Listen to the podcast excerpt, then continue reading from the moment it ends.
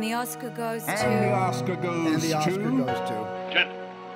Gentlemen, my only object in being here is to try and get at the truth. Where shall I go? What shall I do?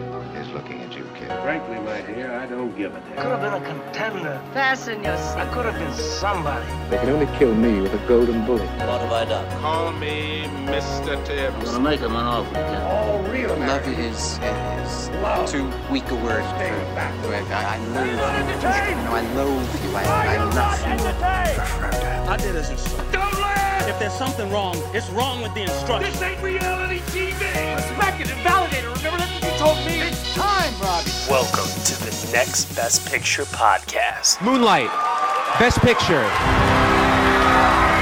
Hello, everyone, and welcome to episode 46 of the Next Best Picture podcast. I am your host, Matt Neglia, and joining me today I have Michael Schwartz Hello, everyone. and Will Mavity. Hi guys.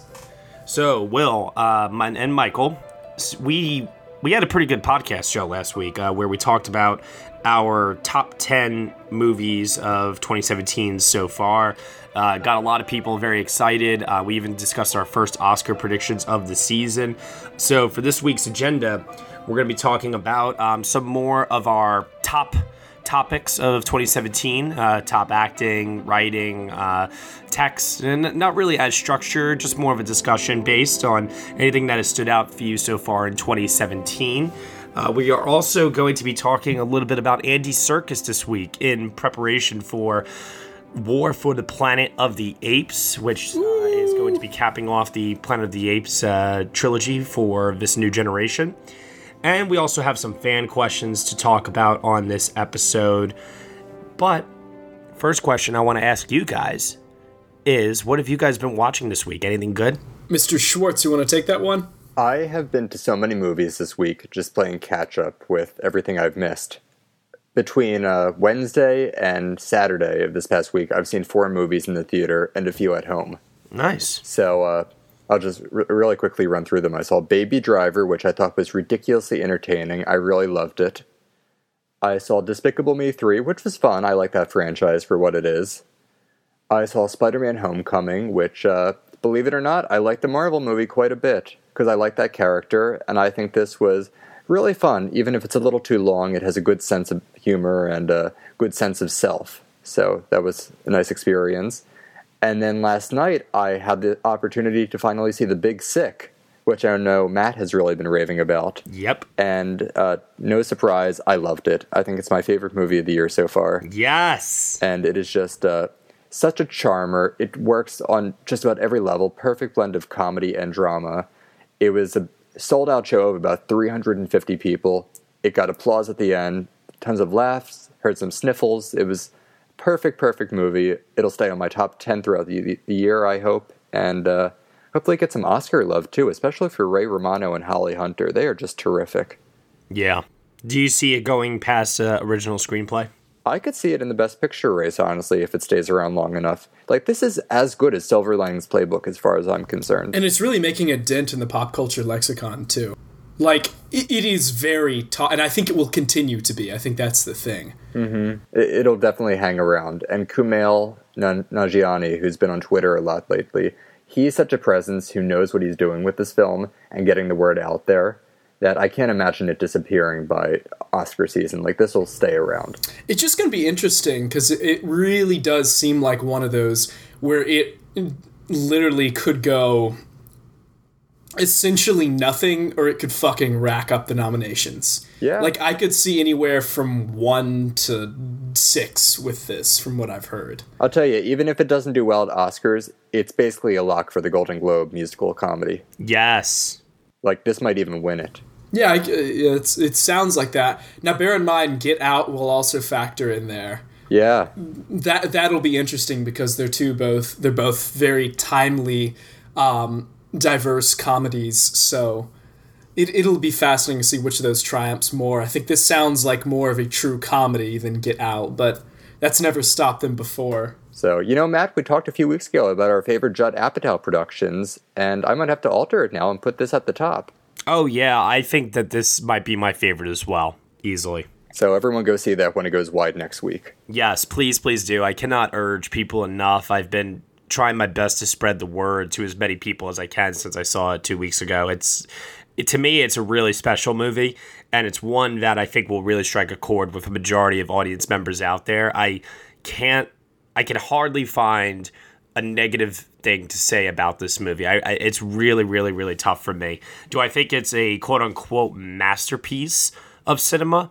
No, but uh, that's also because I don't have a crystal ball that can see into the future. So as it is, it's my number one favorite film of the year still. I've got to see it.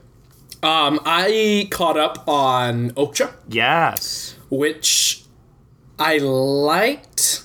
I wasn't as blown away by it as some. Um, while I liked its unique nature, its unique tone, it did feel a tad too messy to me, both structure wise, tone wise, performance wise. Like, I love Jake Gyllenhaal. This is probably the first time I've ever actively disliked Jake Gyllenhaal. That's a love or hate performance from what I've heard. I know people who think he's so great and crazy over the top in an appealing way, and other people who are just so turned off by him. I found it in the over the top section personally. Uh, because I know they're going largely for a satirical type film here, so I guess the characters are meant to be one dimensional, but it doesn't at the same time it's trying to be a compelling drama and those two are an odd combination.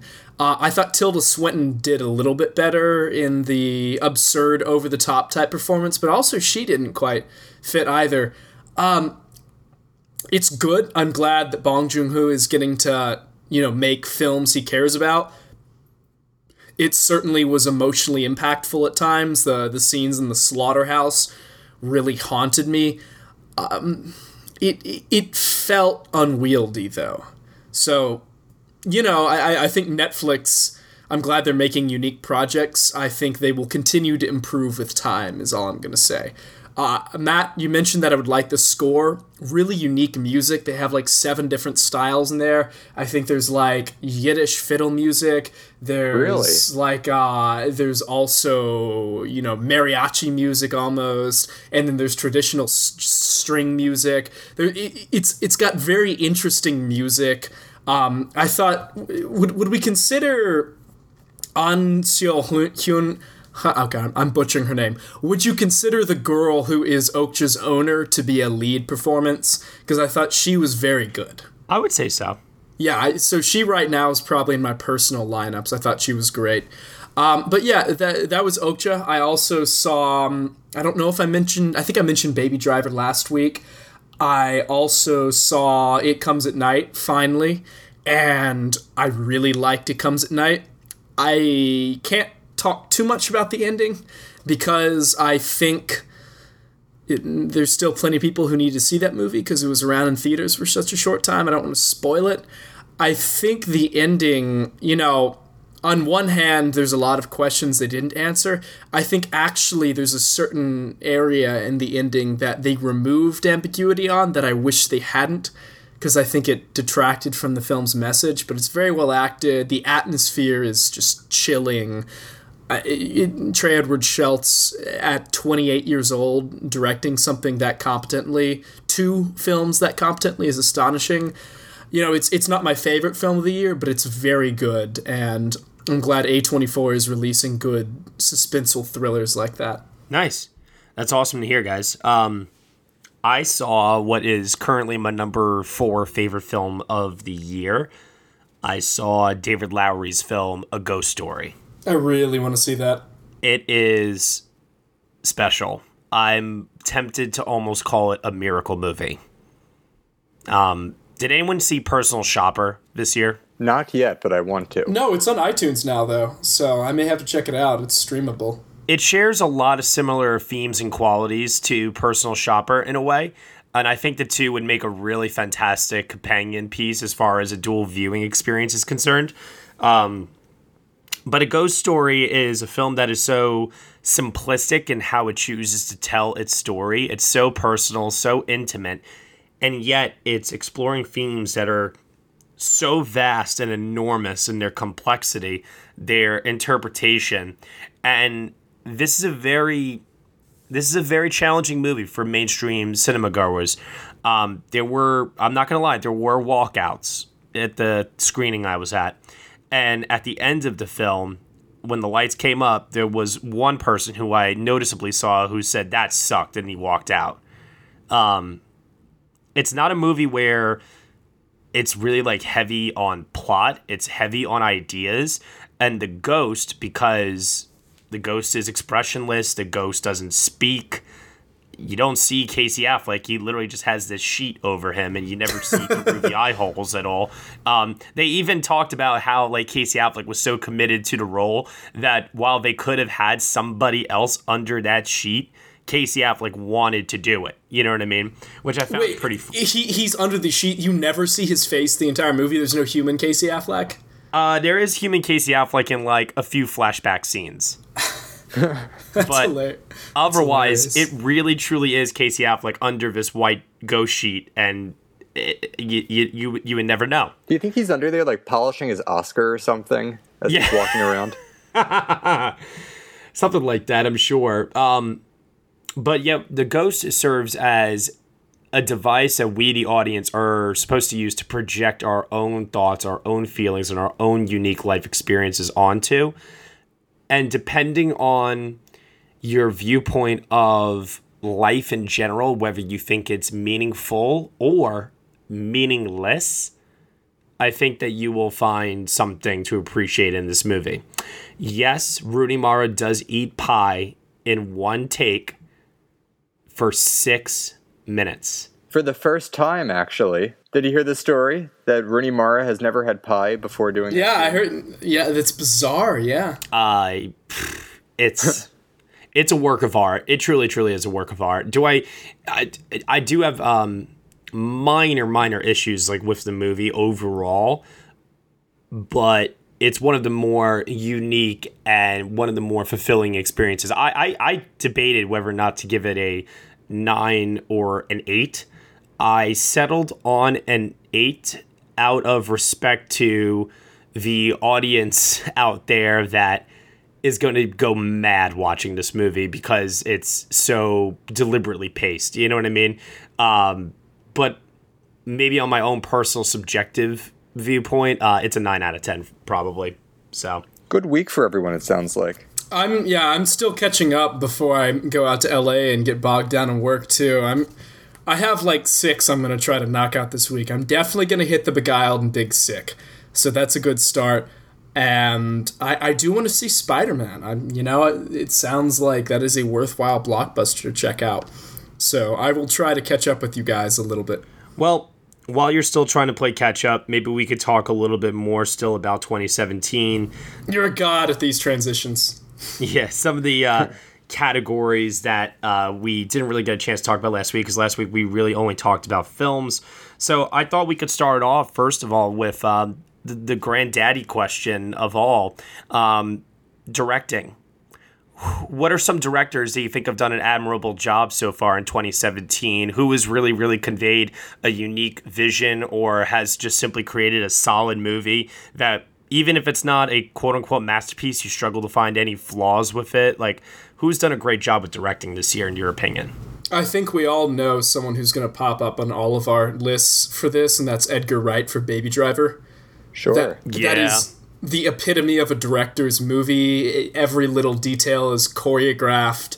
You know, he's clearly had his fingers in every aspect of the film from the sound to the music to the choreography on display to the editing. I mean, that is a true, you know, the, the script is good, but nothing special. That movie works so well because of his direction.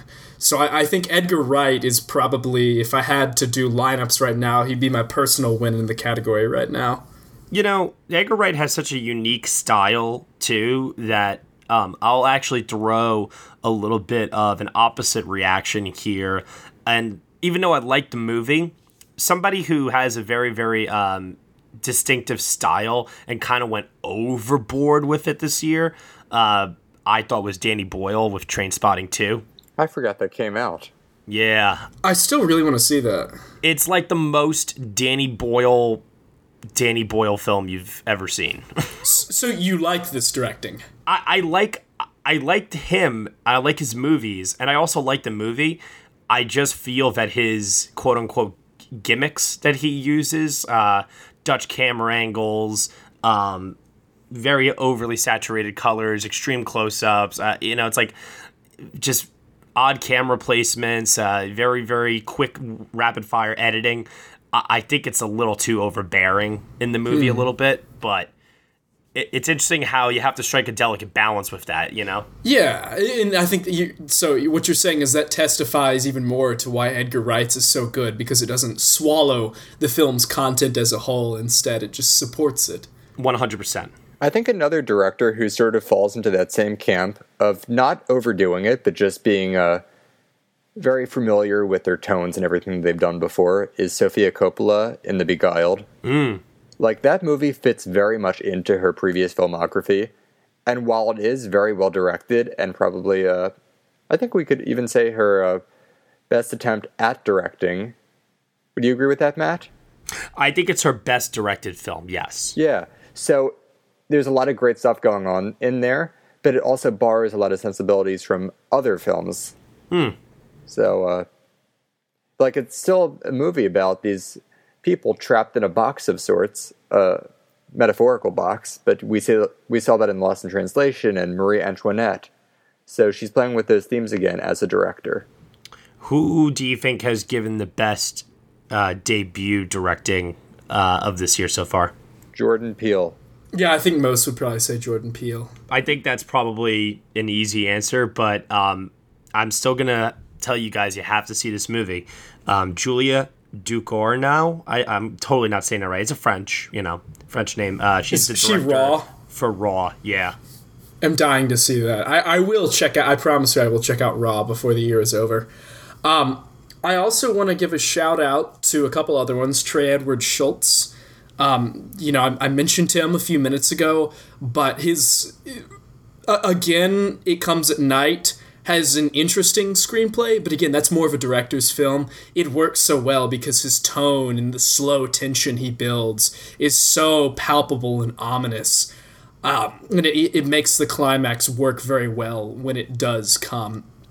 You know, and he, he brought good performances out of his actors. It's it's a very eerie film. It's a very dynamic film visually.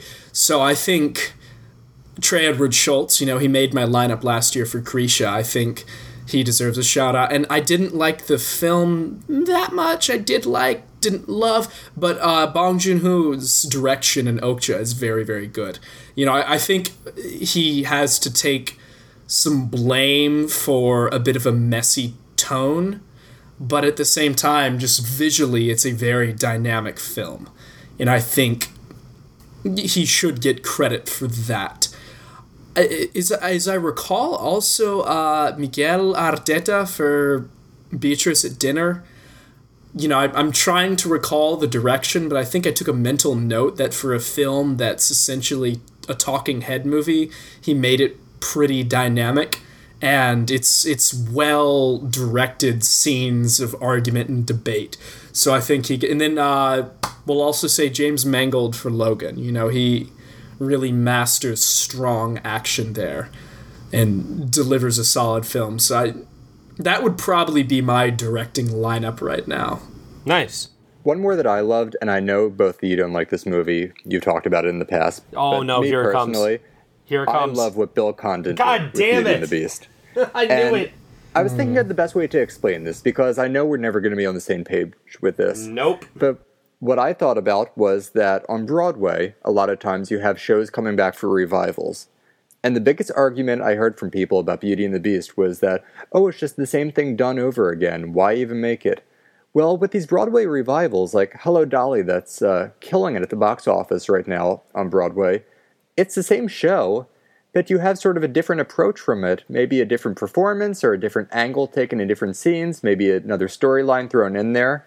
And Bill Condon, I've always admired him as a director, but what he does here with taking material we know and maybe putting a new twist on it, adding all these great Broadway and musical references, that really appealed to me in a great way. So I know you're not going to agree with it, but I really loved what he did with that film and how he made it such a, success around the world. I really need like a poll or something to just finally put this to bed. Uh, I mean, even I guarantee that even if every single person in the world disagreed with you on this, Michael, I, I still don't think you would change your mind, which is something that I admire about you. Give Mike credit. You know, he's very Steadfast. confident. Yeah, he's steadfast. Yeah.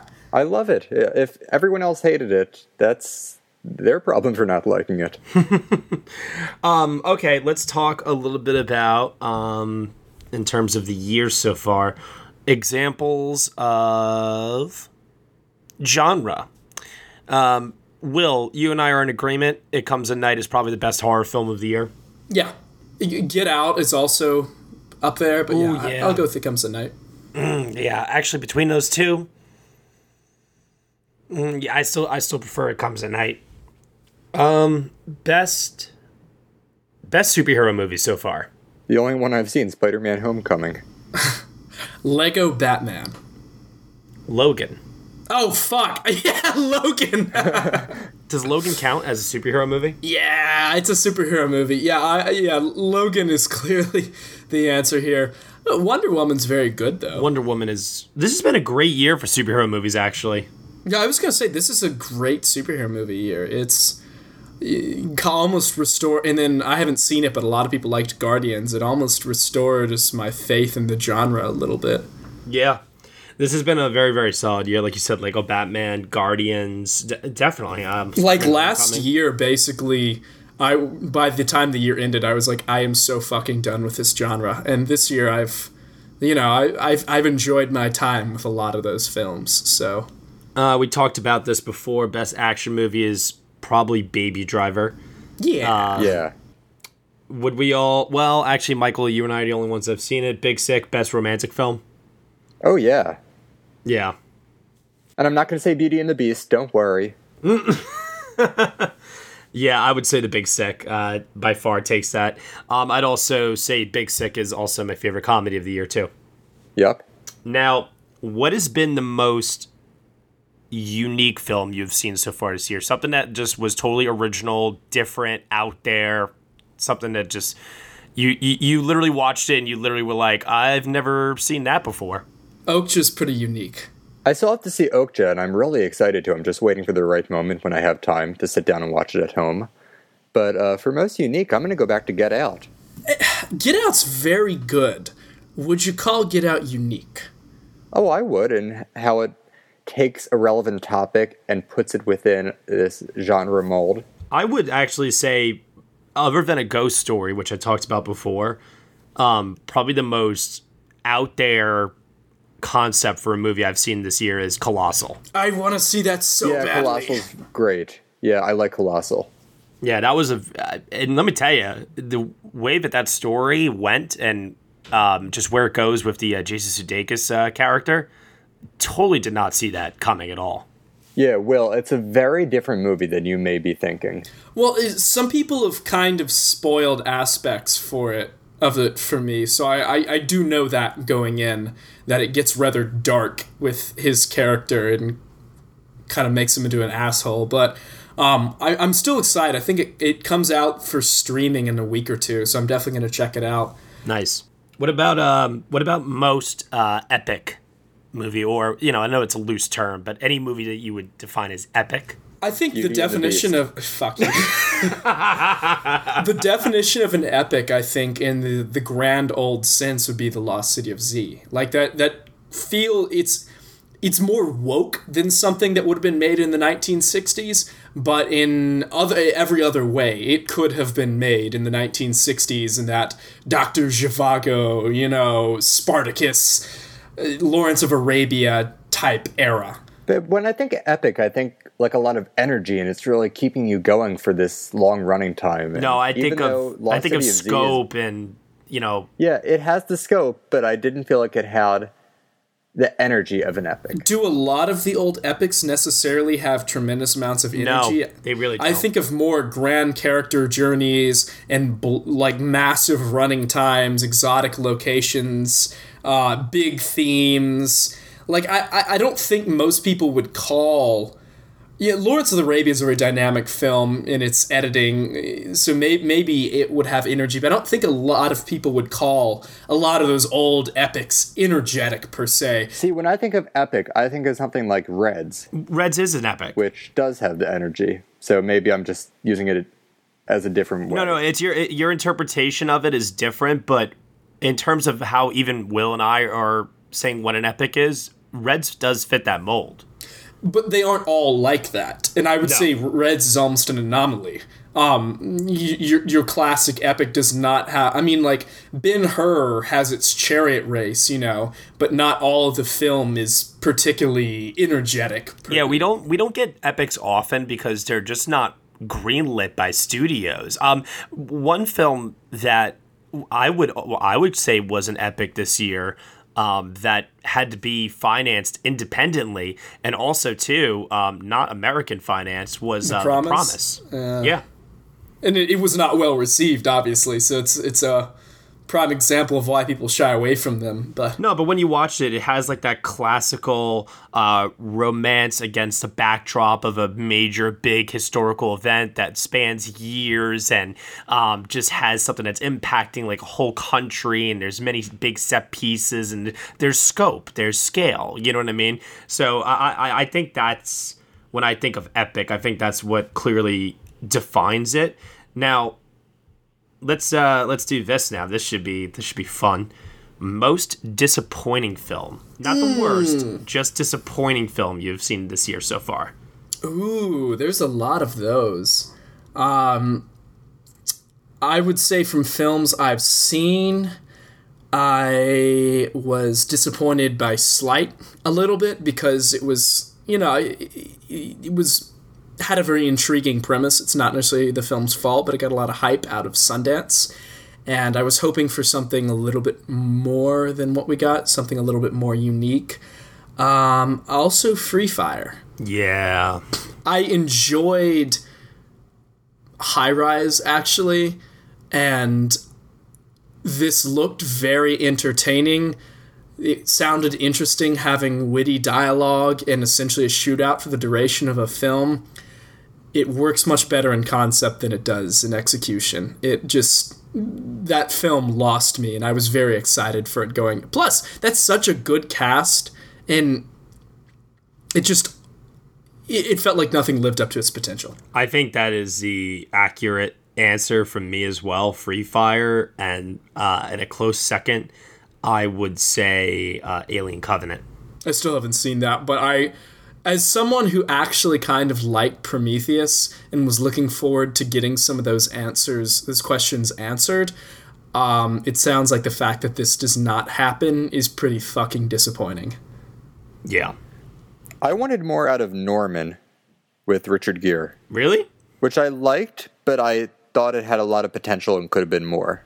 I liked Norman. I feel like there were so many characters and so much happening in a short amount of time that it just didn't click in the way that I felt it should have. Like when Michael Schwartz doesn't like a movie about Israeli politics set in New York, that's a bit of an issue. That's what I'm. That, that's what I'm saying. Like I, I, I, I guess that makes perfect sense for you. Um, okay, and biggest surprise you've seen this year so far? I think Wonder Woman kind of. Yeah, I, I have not. I expected it, like most of the DC properties, to not turn out pretty well, and the fact that I enjoyed it so much is. Yeah, and that everyone enjoyed it so much is pretty cool. That it kind of gave things its own unique stamp. You know what? I, I think that that's the. I think that's my answer as well. Actually, Will. I think you just said it best. I, I, I. You know, heading in with DC's track record, I think we all were expecting uh, something that was you know, gonna be Patty Jenkins. Like I think we all expected like to see something where Patty Jenkins had an idea, she had a vision, but maybe there was studio interference once again, and we would walk out of the movie being like, "Oh, I could have seen how this could have been a great film," almost like Suicide Squad, how a lot of us felt, you know. But it just wasn't meant to be. When that was not that that was not the case when we walked out of Wonder Woman. I mean, we clearly got the film that I think Patty Jenkins intended, and it was all the more better for it. You know, there have been a lot of articles and discussions around this movie, and um, Patty Jenkins as the director of this movie, what she was able to bring to it, and her own unique perspective. So I really, really, really love that this film uh, exceeded my expectations and is still one of my favorite films of the year so far. Oh, uh, also, I mean, Split. In if someone said the words, the name M Night Shyamalan, and told me I was getting a new film prior to this year, I would have rolled my eyes and scratched it off my list of things to see. The fact that I'm excited for the follow up is pretty impressive. After the track record he's had for the last decade, that's I would consider that the definition of a surprise. Nice. Um, you know, James McAvoy gives probably one of the best male performances uh, of the year in Split.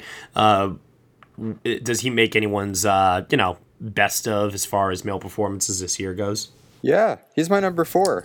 I mean, you both have seen more films and more performances this year than I have, but he absolutely makes my lineup. Um, I guess if we're going to talk about the best performances, male lead performances of the year, I don't think anyone beats Hugh Jackman for me right now. Yeah. But in, in Logan, obviously. But yeah, him, Daniel Kaluuya for Get Out, who I thought was very underrated. Charlie Hunnam, who I'd never been impressed by before Lost City of Z, and Kelvin Harrison Jr. for It Comes at Night. I thought he was a very impressive new presence in the screen. Those would probably be my favorite male lead performances this year. Got to give a shout out to Kumail Nanjiani too. Yeah, it's funny because uh, he's terrific in The Big Sick. And if you look at just film performances, yes, he's my number one. But in terms of like overall everything I've seen this year, my favorite performance from a male actor actually comes from television with the Robert De Niro and The Wizard of Lies. But uh, yeah, if we're just looking at film, Kumail takes it. Nice.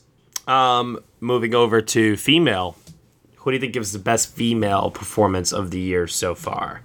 Um, I think Gemma Arterton is very good in their finest. I still haven't seen it. Oh.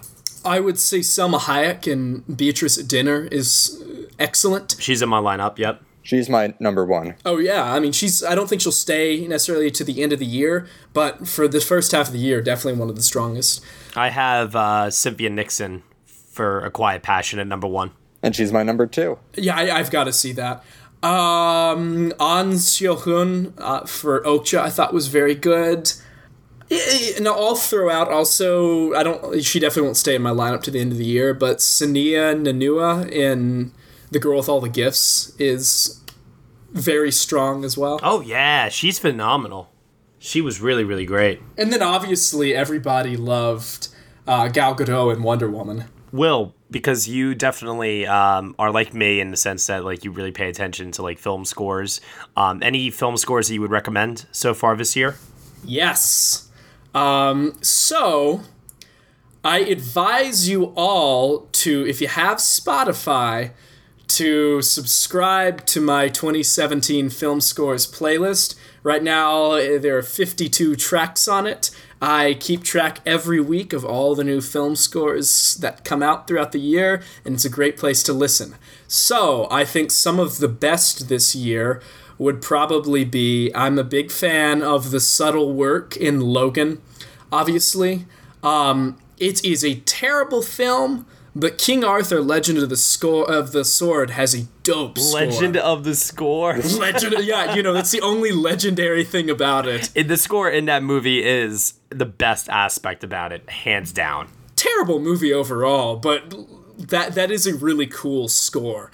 Um, I like Wonder Woman's, you know, big traditional score, the type they don't make many of these days. I think Wonder Woman is my favorite score of the year so far. I, I, I have to say, I think that might be my number one. Yeah, it's. I mean, it's it's awesome, and it, we seldom see. I'll give a shout out too to John Wick Chapter Two. Haven't seen that yet. That's not a score that not many people think of right away, but uh, when I go back and I rewatched that film for a second time, I noticed the score a lot more.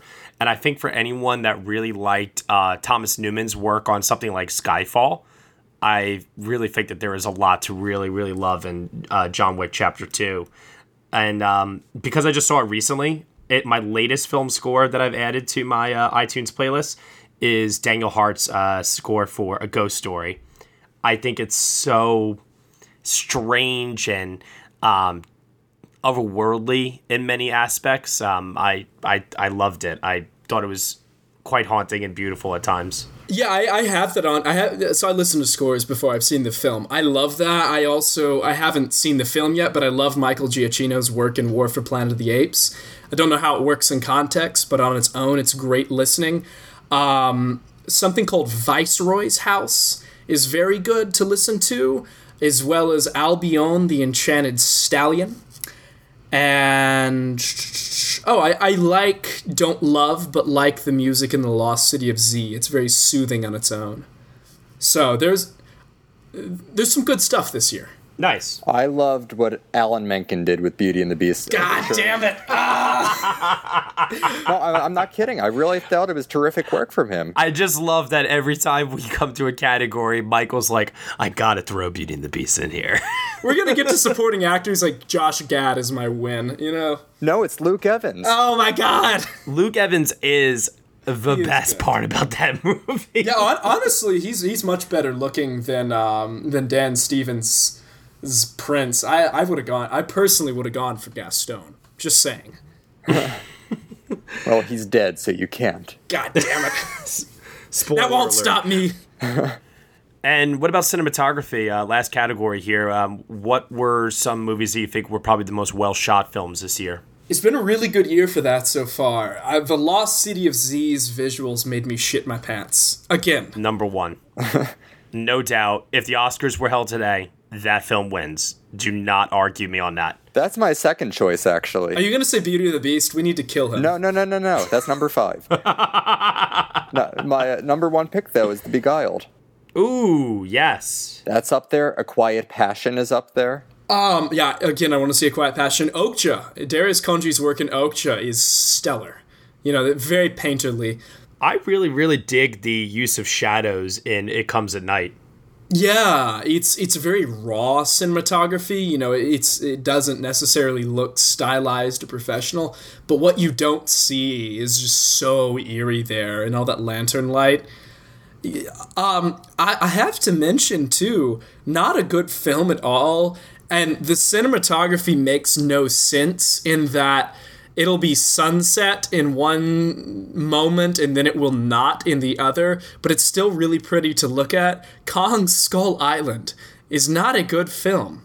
Kong Skull Island is a very well shot film. Yeah, Larry Fong is pretty incredible. Yeah, uh, yeah, absolutely. So I mean, not like it's gonna stay in my lineup, but he did a great job lensing that film. I know that I said cinematography would be the last, but I figure we talked about disappointments. Might as well talk about the worst.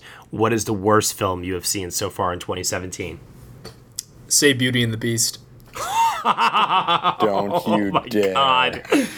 Uh, um, I've seen a lot of bad movies this year. I mean, I could whittle off all the movies that I've given like one out of ten to so far. Uh, you know, Underworld, Blood Wars. You saw that? Yeah, Resident Evil, the final chapter, The Space Between Us. Uh, I'm gonna keep going. Rings. Rings was really Oh, bad. you hated Rings. Why did you do that? Are you into S and BDS and M? Like, why? Why did you do There's this? There's nothing to, yourself? to. You got to see stuff still in January, my friend. There, you know, I can't. I can't shut down the site for a couple months. Oh um, man. I didn't see the Boss Baby, but that got out. It got a one out of ten Oh, from that's Ben. fine. That's cute. Um. Oh. Oh my God. This might be my my worst. Oh God. Yes. I absolutely hated, hated Terrence Malick's song to song. Mm, I haven't seen that. I know some people who. It. it I kind of get the feeling after Tree of Life, everybody just. Once he lost the mystique of only making a movie every 10 years, everybody just kind of turned against him. Because his la- I mean, everybody has hated his last three films pretty much. He's not a mystery man anymore. He's showing up at South by Southwest and doing interviews, and he- like he's around. Here's the key, though. Song to Song is a movie that I like subjectively hate. I recognize objectively that it's a well-made film because it's Terrence Malick's style and people really dig his style. On a personal level, I hate it because I just I can't stand the fact that to me, I don't think he makes movies anymore because his movies just don't have a narrative to them. But his next one is supposed to quote unquote be more traditional. So Thank God. But if I was handing out awards right now for objectively the worst film I've seen this year so far, it's The Book of Henry. again, I don't know why you did that to yourself. I, oh yeah, what else here? The, Cir- the Circle has gotten a one out of ten from me this year. Oh my god, the circle. I forgot about that. You know, you you didn't think it was as bad as I did. I thought King Arthur was pretty awful. It had a great score, and I guess that elevates it.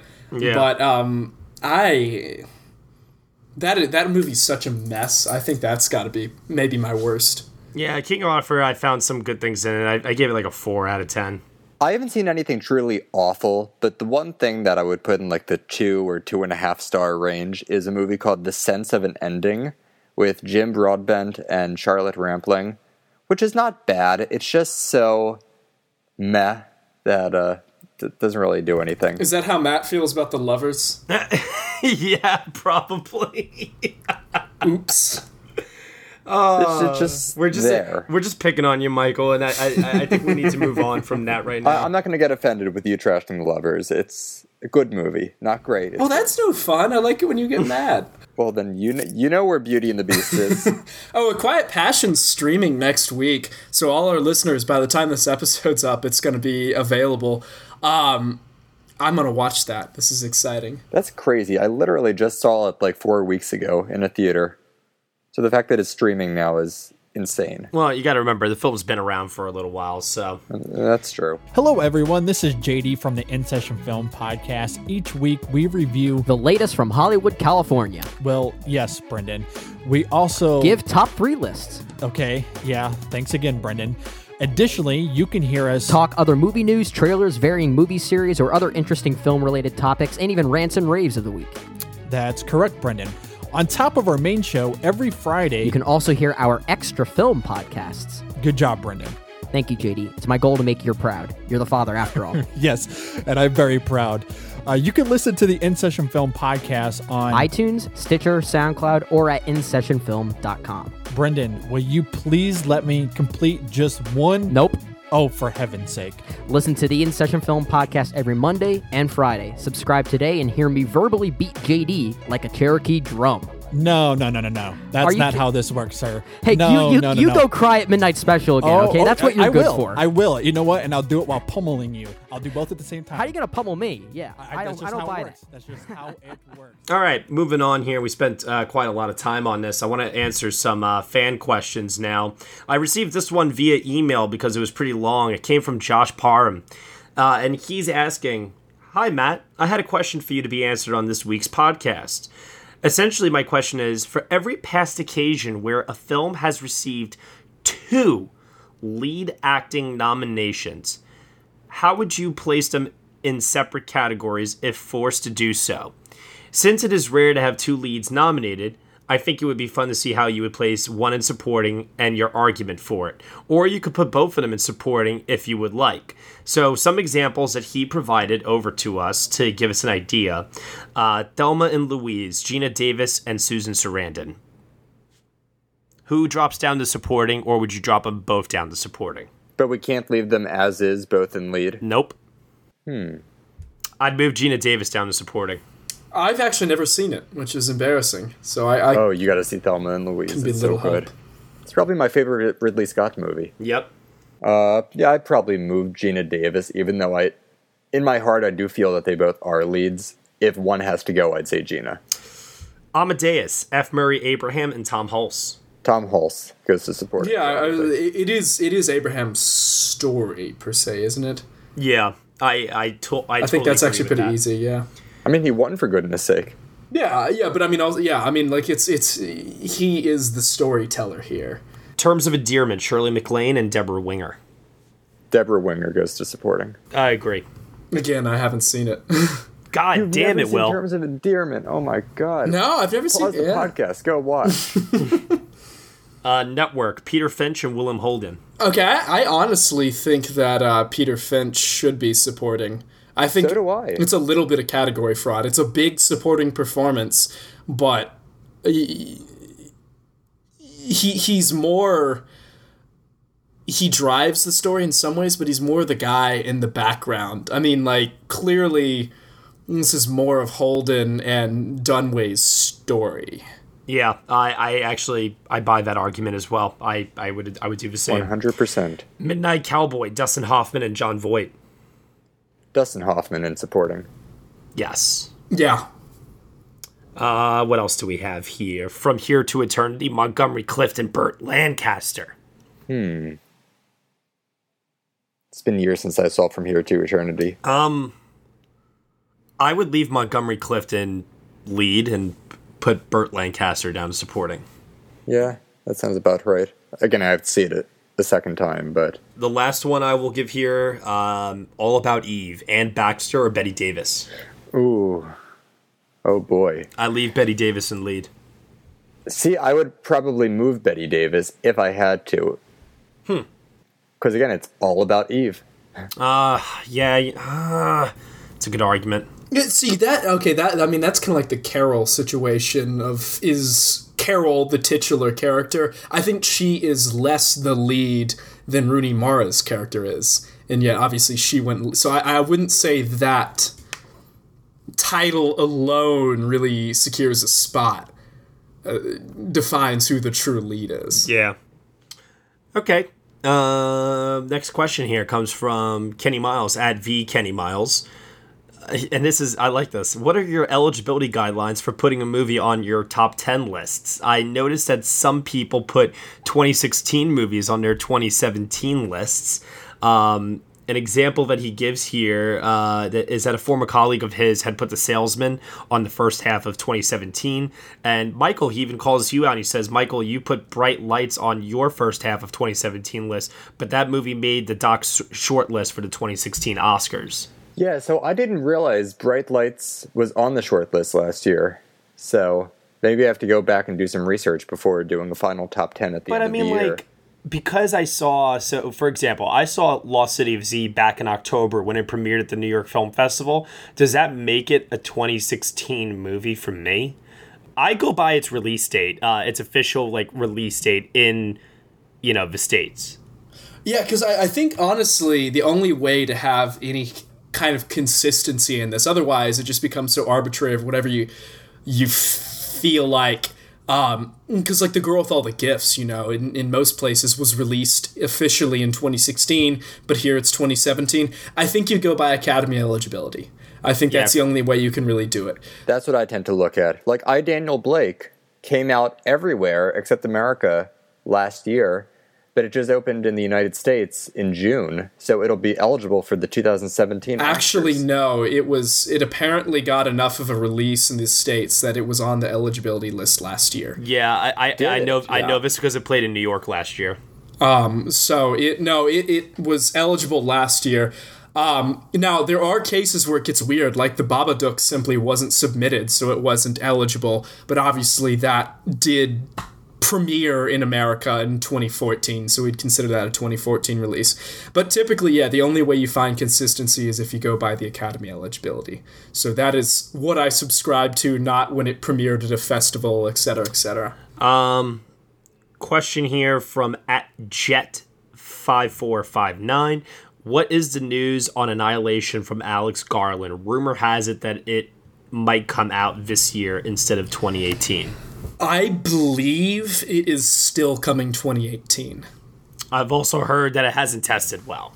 Yeah, I have heard that as well. So I, I, I don't think it's the f- kind of film that is going to be positioned for an Oscar play this year and surprisingly open in December. I think we'll see it next spring. Okay. Uh, from Matt St. Clair, Film Guy 619, with how studios are always doing more of the quote unquote directing than actual directors on their tentpole films, do you think that uh, the directors that have creative vision should decline despite the benefits of doing the tentpole film, aka the paycheck, um, et cetera, et cetera? Yes. Um, I'm not going to tell any director what they should or shouldn't do. I mean, if Ryan Coogler really wanted to do a superhero film, more power to him. Um, and again, I understand the desire for money, but it does surprise me when people are jealous that a certain director gets to do a superhero film. Because other than the money, and I guess it would be cool to be helming that kind of scale, I'm not sure artistically why you would want to.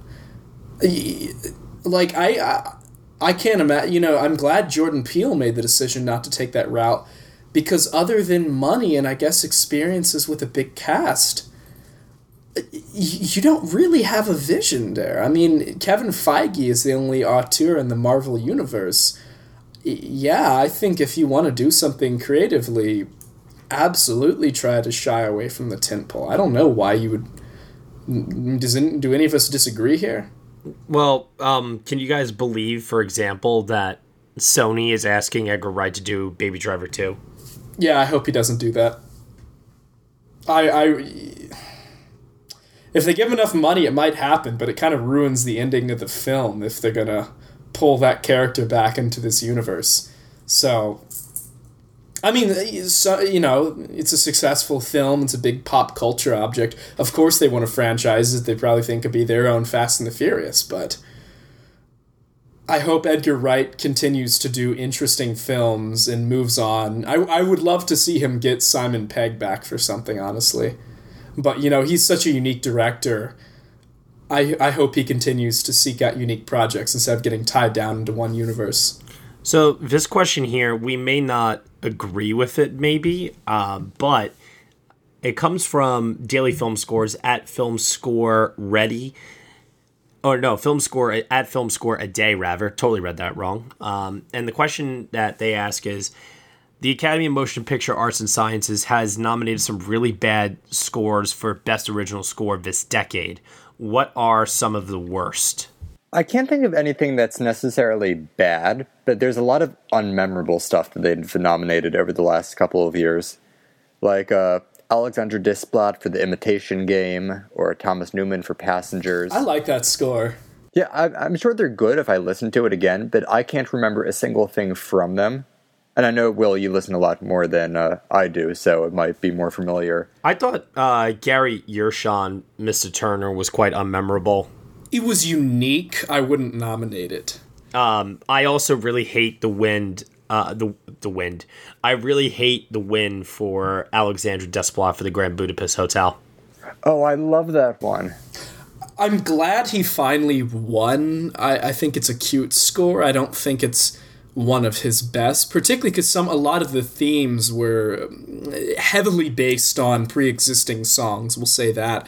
Given their weird eligibility requirements, I'm kind of surprised. Like the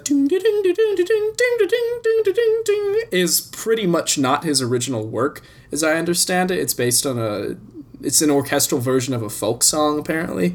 Yeah. Um, I wonder if they are kind of like the first thing that pops in their mind. And I don't know, we might disagree on this also, but I wonder if they think of a uh, Ludovic Bource for the the artist. Yeah, I mean, like that. Obviously, the music was crucial for that film, but I wouldn't say it's that memorable. Really? That that's probably my second favorite, next to La La Land from this decade. Really? Oh no, man! Yeah, uh, it's all about the Social Network. See, with the Social Network, I only remember those three bars. But and... that is the best. Uh, put your head down and study music. I I have heard.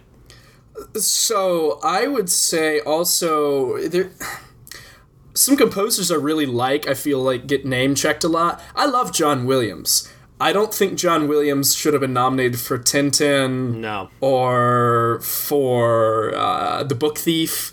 You know, and Thomas Newman, I think they, who I also love, I think they name checked for Passengers, and even kind of Skyfall. I didn't, re- you know, in a year when you had Beast, Saving Mr. Banks. Yeah, saving Mr. That's another good example. Like, but when uh, going back 2012, like in a year when you had Beasts of Southern Wild and Cloud Atlas not get nominated. Oh, Cloud Atlas was uh, unbelievable. Yeah. That got snubbed. Yeah, but I think Beasts of Southern Wild even more so because they obviously loved the film and that music was an integral part of it. Um, you know, and, and I, I would say even Bridge of Spies with Thomas Newman. You know, it's it's good score. It doesn't stand out. I think they, they have their people that they really love to give attention to. And, you know that that comes up to this year. You know, honestly, John Williams will probably get another double nomination because he's got Spielberg's The Post coming out and the new Star Wars. Almost regardless of how strong those scores are, because they love him so much. And for every Will Butler and Owen Pallett palette for her they nominate, there's a lot more of just people they'll nominate because they like the composer more. So I, yeah, I, I wouldn't agree with that idea that there haven't that there's been a lot of bad ones but I think there are missed opportunities in the category. I'll say that. Speaking of missed opportunities, what is a film score that did not get a nomination that you are still the most pissy about? Ooh, I have a lot of those. Um, I think All Is Lost by Alex Ebert is an amazing film score, and I think it's a crime that it wasn't nominated. Golden Globe winner. As it should have been. Um, I, I mentioned the two from 2012 that drive me crazy uh, Brooklyn and Mad Max Fury Road in 2015 both had great scores. Mad Max Fury Road's score should have been in there. totally. Um, they I, that that I, I think that is like the only one case where that film suffered a biasness towards it, probably. But I would say Arrival by Jóhann Jóhannsson as well. Yeah, I mean, obviously they ran to eligibility issues there, but that that is a very unique score, and obviously they do like Jóhann Jóhannsson. So, and isn't it amazing that Trent Reznor and Atticus Ross um, only have the one nomination and win for the Social Network? Girl with the Dragon Tattoo and uh, Gone Girl both did not get nominated. Oh yeah, Gone Girl. Gone Girl should have been in there. I'm not sure why they kind of turned against them after they gave them the win that first. Because I was honestly, as I love the Social Network score, I was kind of surprised they won that year. Um, I, I think a lot of people were predicting that you know the King's Speech would end up playing better than it did overall, and the King's Speech would win that category. Yeah. Um, you know, I was I was a bit surprised that they won. So I, I don't know why they kind of turned against them. Um, Calvary's score by uh, Patrick. God, what what is what is his name? Patrick something. Patrick. I don't, Patrick Cassidy. Calvary score by Patrick Cassidy is stunning. I mentioned Cloud Atlas before, but more recently, I also really loved the score to Inside Out. Mm. Oh, yeah. Giacchino's work great. is great there. Uh, the Master was great. Yeah. God, he's a composer. Jonny Greenwood, they do not appreciate what he is. He ever going to get nominated? That poor guy. I know. I feel he should. In my mind, he is a winner for There Will Be Blood.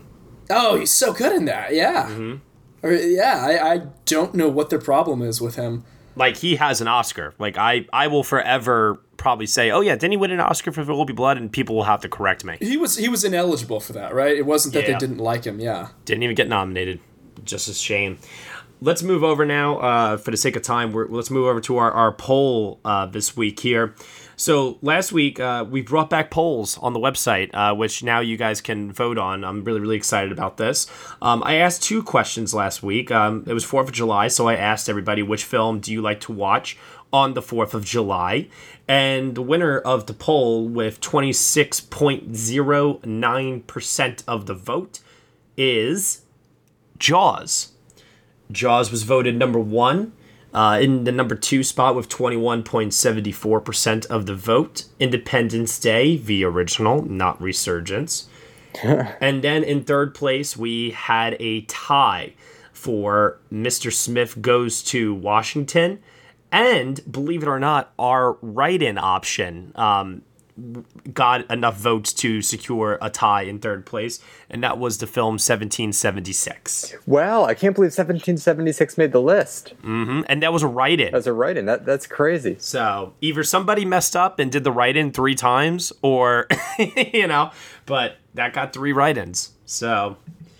Thank you very much, everyone, who voted on that. But our other poll from last week was also what has been your favorite Spider Man movie?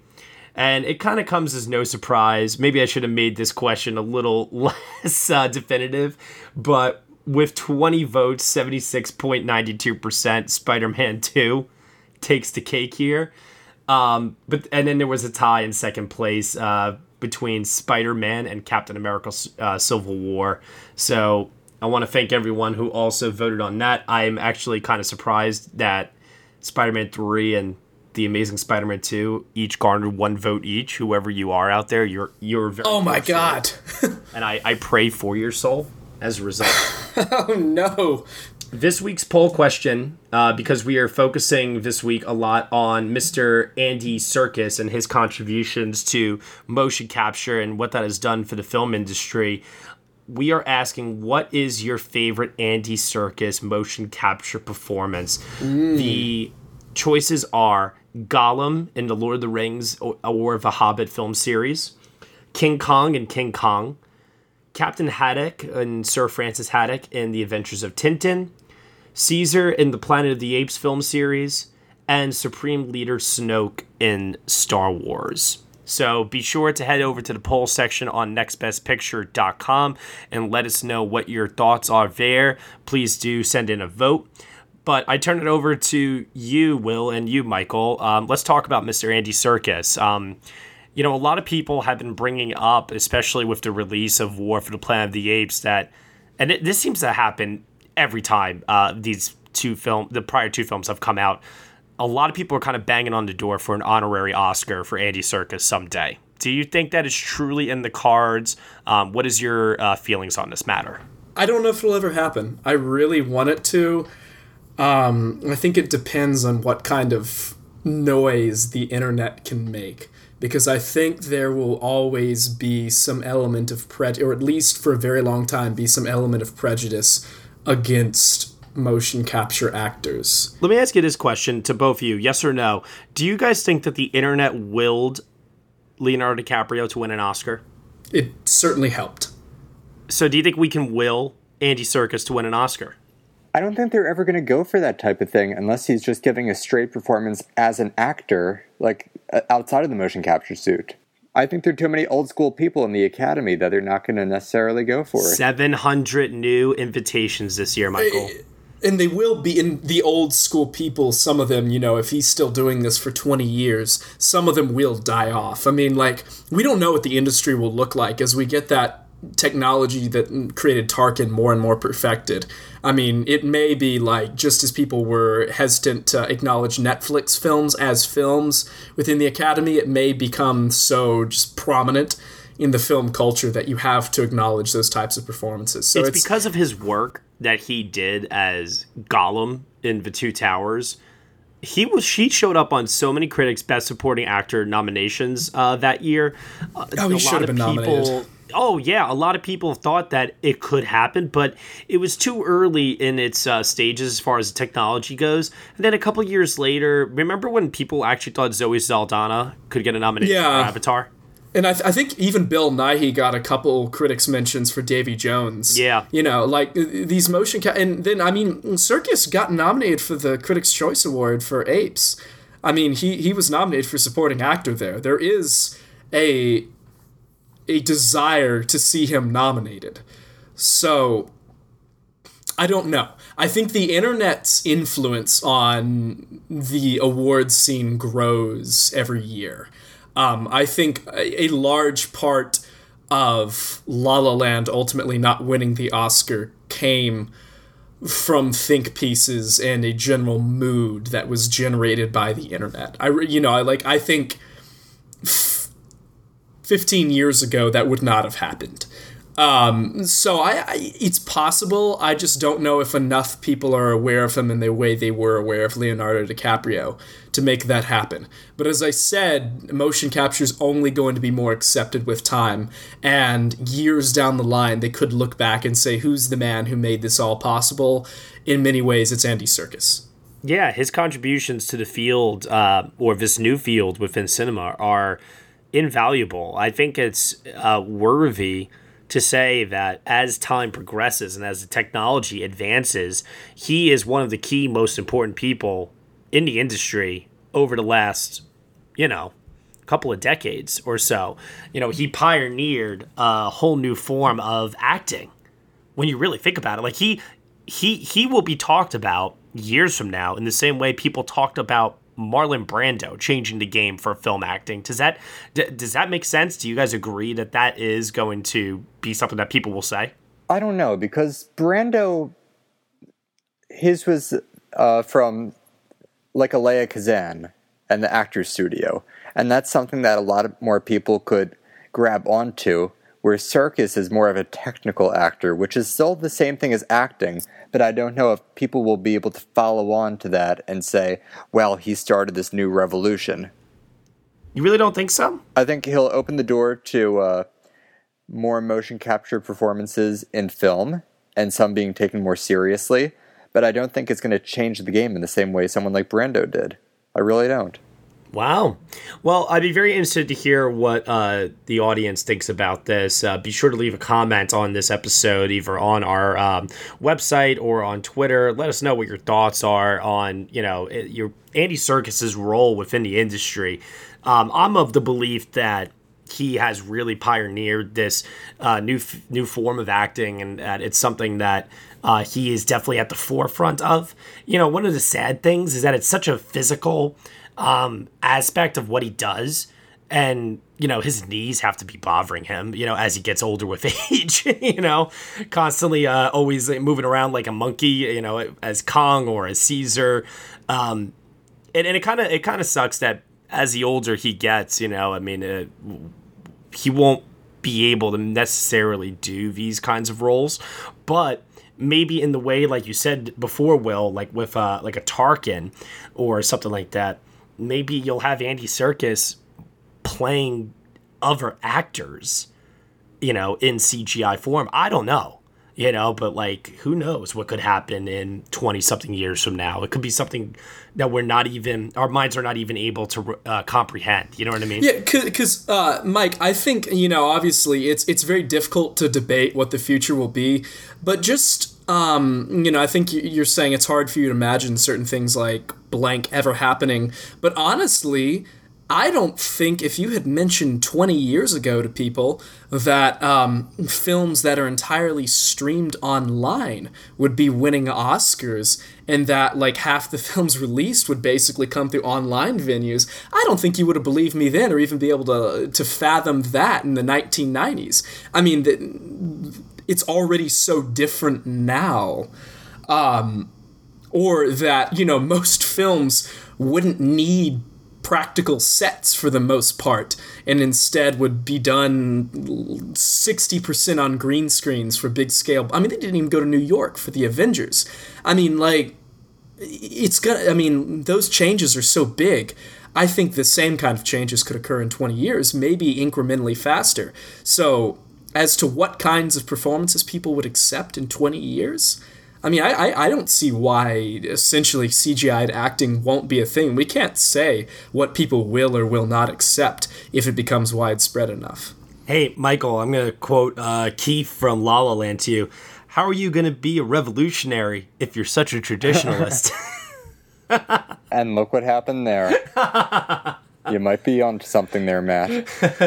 so be sure everybody to check out our poll on Mr. Andy Serkis. Tell us what you think is his uh, best motion capture work. Uh, we really, really thank you for your votes there. Will Mavity, I toss it off to you for our final segment here. What news do you have to report on this week, sir?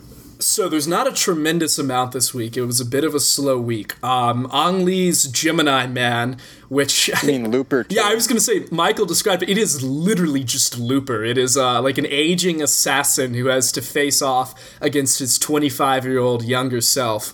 Um, that is coming for a fall 2019 release. I can't say it sounds like an Ang Lee Oscar player, so I get the feeling this will be more Hulk than it will Life of Pi. Let's say that. In many frames per second. Actually, hopefully not. God, yeah.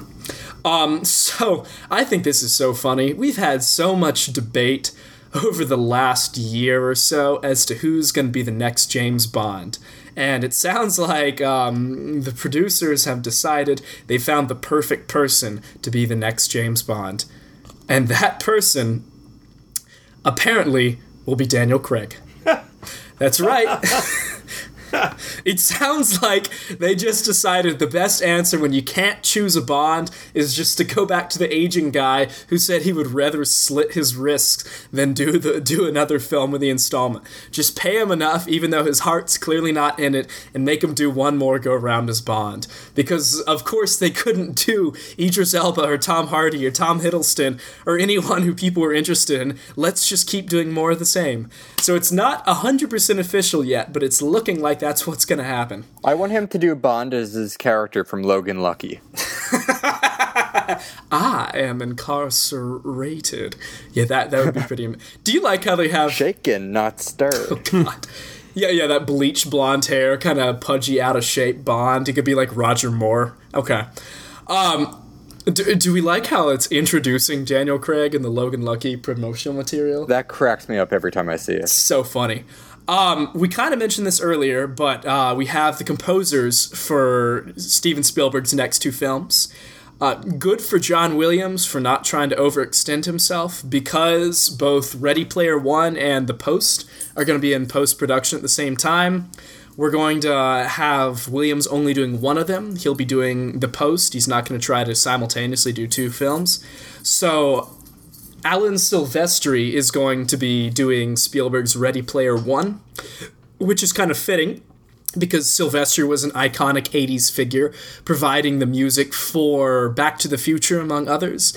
And Ready Player One is a love letter to all things 1980s. So, you know, he's only been nominated for two Oscars, which is crazy. That Forrest Gump and The Polar Express of all things. It'll, it'll really? Be, the Polar Express? I didn't know that. Yeah. Um, so it'll be interesting eh, to see if he can get nominated for a third because he's a great composer. Um, also, Williams could be looking at double nominations this year since you know they went for him for The Force Awakens when he didn't really do that many new tracks. Would, would we agree that you know his music in uh, Force Awakens was good, but not really what you would call nomination worthy? That was definitely a uh, check off nomination. So Luca Guadagnino just is always busy. He's got like two films coming out this year with Suspiria and Call Me by Your Name, and he's already working on a Swan Lake film with um, Natalie Portman. Is it Natalie Portman? No, no, no. It's uh, that was a joke. That was a bad joke. Oh, ah, I get it. Yeah, that was horrendous. No, with um. oh God, what's uh, the theory of everything? I'm forgetting. Felicity Jones. Felicity Jones, yeah. So he's shopping that around and sparking a bit of a bidding war. Um, th- that'll be interesting. And finally, the Coen Brothers' new TV show is apparently not a TV show. You know, we talked about what is uh, going to be eligible for Oscars in the future.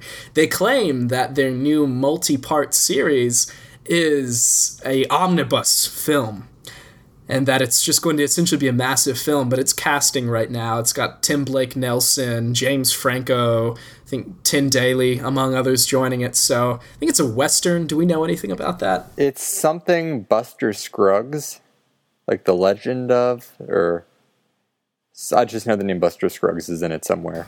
Yeah, it's something like that. So. Um, that that's pretty much all the news I have for you this week. Not a traditionally busy week. We had some deaths. Legendary sound designer from The Thing, The Fifth Element. I think Oscar nominee. He passed away this week. But yeah, that's that's about all I have for you. All right. Hey, you know what? Just as a little side note here, this is totally, totally, totally not relevant in any way, shape, or form.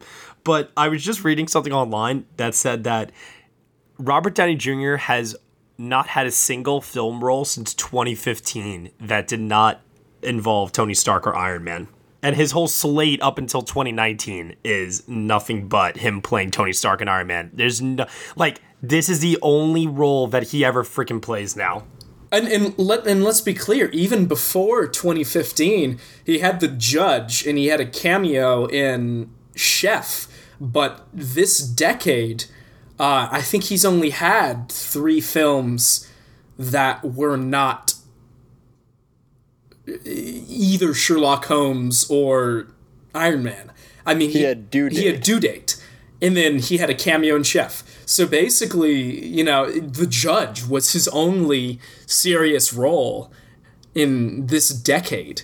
So it, it is kind of frustrating after he had that exciting comeback that he so quickly just got saddled up with franchises. Now he, he says he wants to stop doing Iron Man, quote unquote, before it gets ridiculous. Uh, I think we're past that point. No, Right. I don't think so. I, I, I honestly like. I know he's 52 years old right now, but to me, he still looks the same as when he first took on the role in 20, 2008. Well, when he says it gets ridiculous, I'm not talking about age. It just seems like. Well, I think that's what he means. Oh, well, I guess that's how you take it. For me, it's just like enough is enough. Come on, we've seen what you do with this character. He right. I mean, he has essentially the same character arc, and most Tony Stark has to learn to be not selfish and not be an asshole. But I do think it's possible. Feige has claimed they're going to kill some characters in um, Infinity War, and I think with the success of a certain recent superhero being killed off this year. Um, it is possible that he might finally hang up the cape after the second Infinity War film. Oh, you mean the suit? Yeah, He, he might, yeah. Let's put up this. I think they might kill him off, particularly because I think Universal is trying to uh, to get him started doing a Doctor Doolittle franchise. Oh God, of all things. what is up with Universal as a company? Jesus. Yeah, it's it's Huh. uni- yeah, that's right. It's, it's Universal, and they have that coming in 2019. They announced that back in March. So I mean, he might be moving on, but um, th- that that'll be interesting to see where that goes. I, he was such an interesting actor. I would like to see him return to that. Yeah, I might I might cut this out of the show, but it was just something that like occurred to me because I had read it uh, this week in an article after the release of Homecoming. I did see that he said that, and as I was looking at his slate of projects, I'm like, yeah, this is getting a little like he's committing his entire life to playing this one role. Essentially, he's not, you know, stretching himself. So I wonder if it is like you say, Michael. Maybe it's just as an actor, maybe he's feeling unfulfilled, and he might see this through Infinity War, and that could be it either way, we'll see how that all shakes out. With that said, um, thank you everyone for listening to episode 46 of the Next Best Picture podcast. Will Mavity, where can we find you on the internet? You can find me on Twitter at Mavericks Movies. And how about you, Michael? On Twitter at Mike Movie. And you could find me at Next Best Picture on the Twitter. Be sure to leave us a review on iTunes, people. Nothing less than five stars is acceptable, but feel free to do whatever you want in that regard. Um, we really, really appreciate your feedback as always. You can subscribe to us on iTunes, SoundCloud, TuneIn, Google Play, Stitcher, Player FM, and now something new that I've discovered recently called Castbox. We are on there as well. Thank you so much for listening, everybody, and we will see you all next time.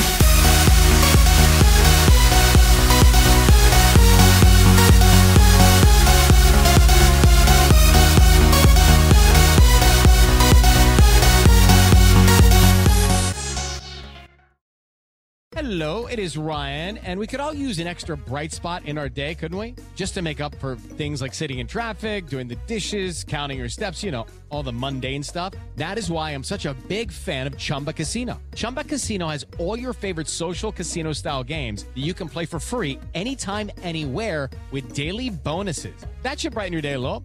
Actually, a lot. So sign up now at chumbacasino.com. That's chumbacasino.com. No purchase necessary. Group. Void were prohibited by law. See terms and conditions. 18 plus.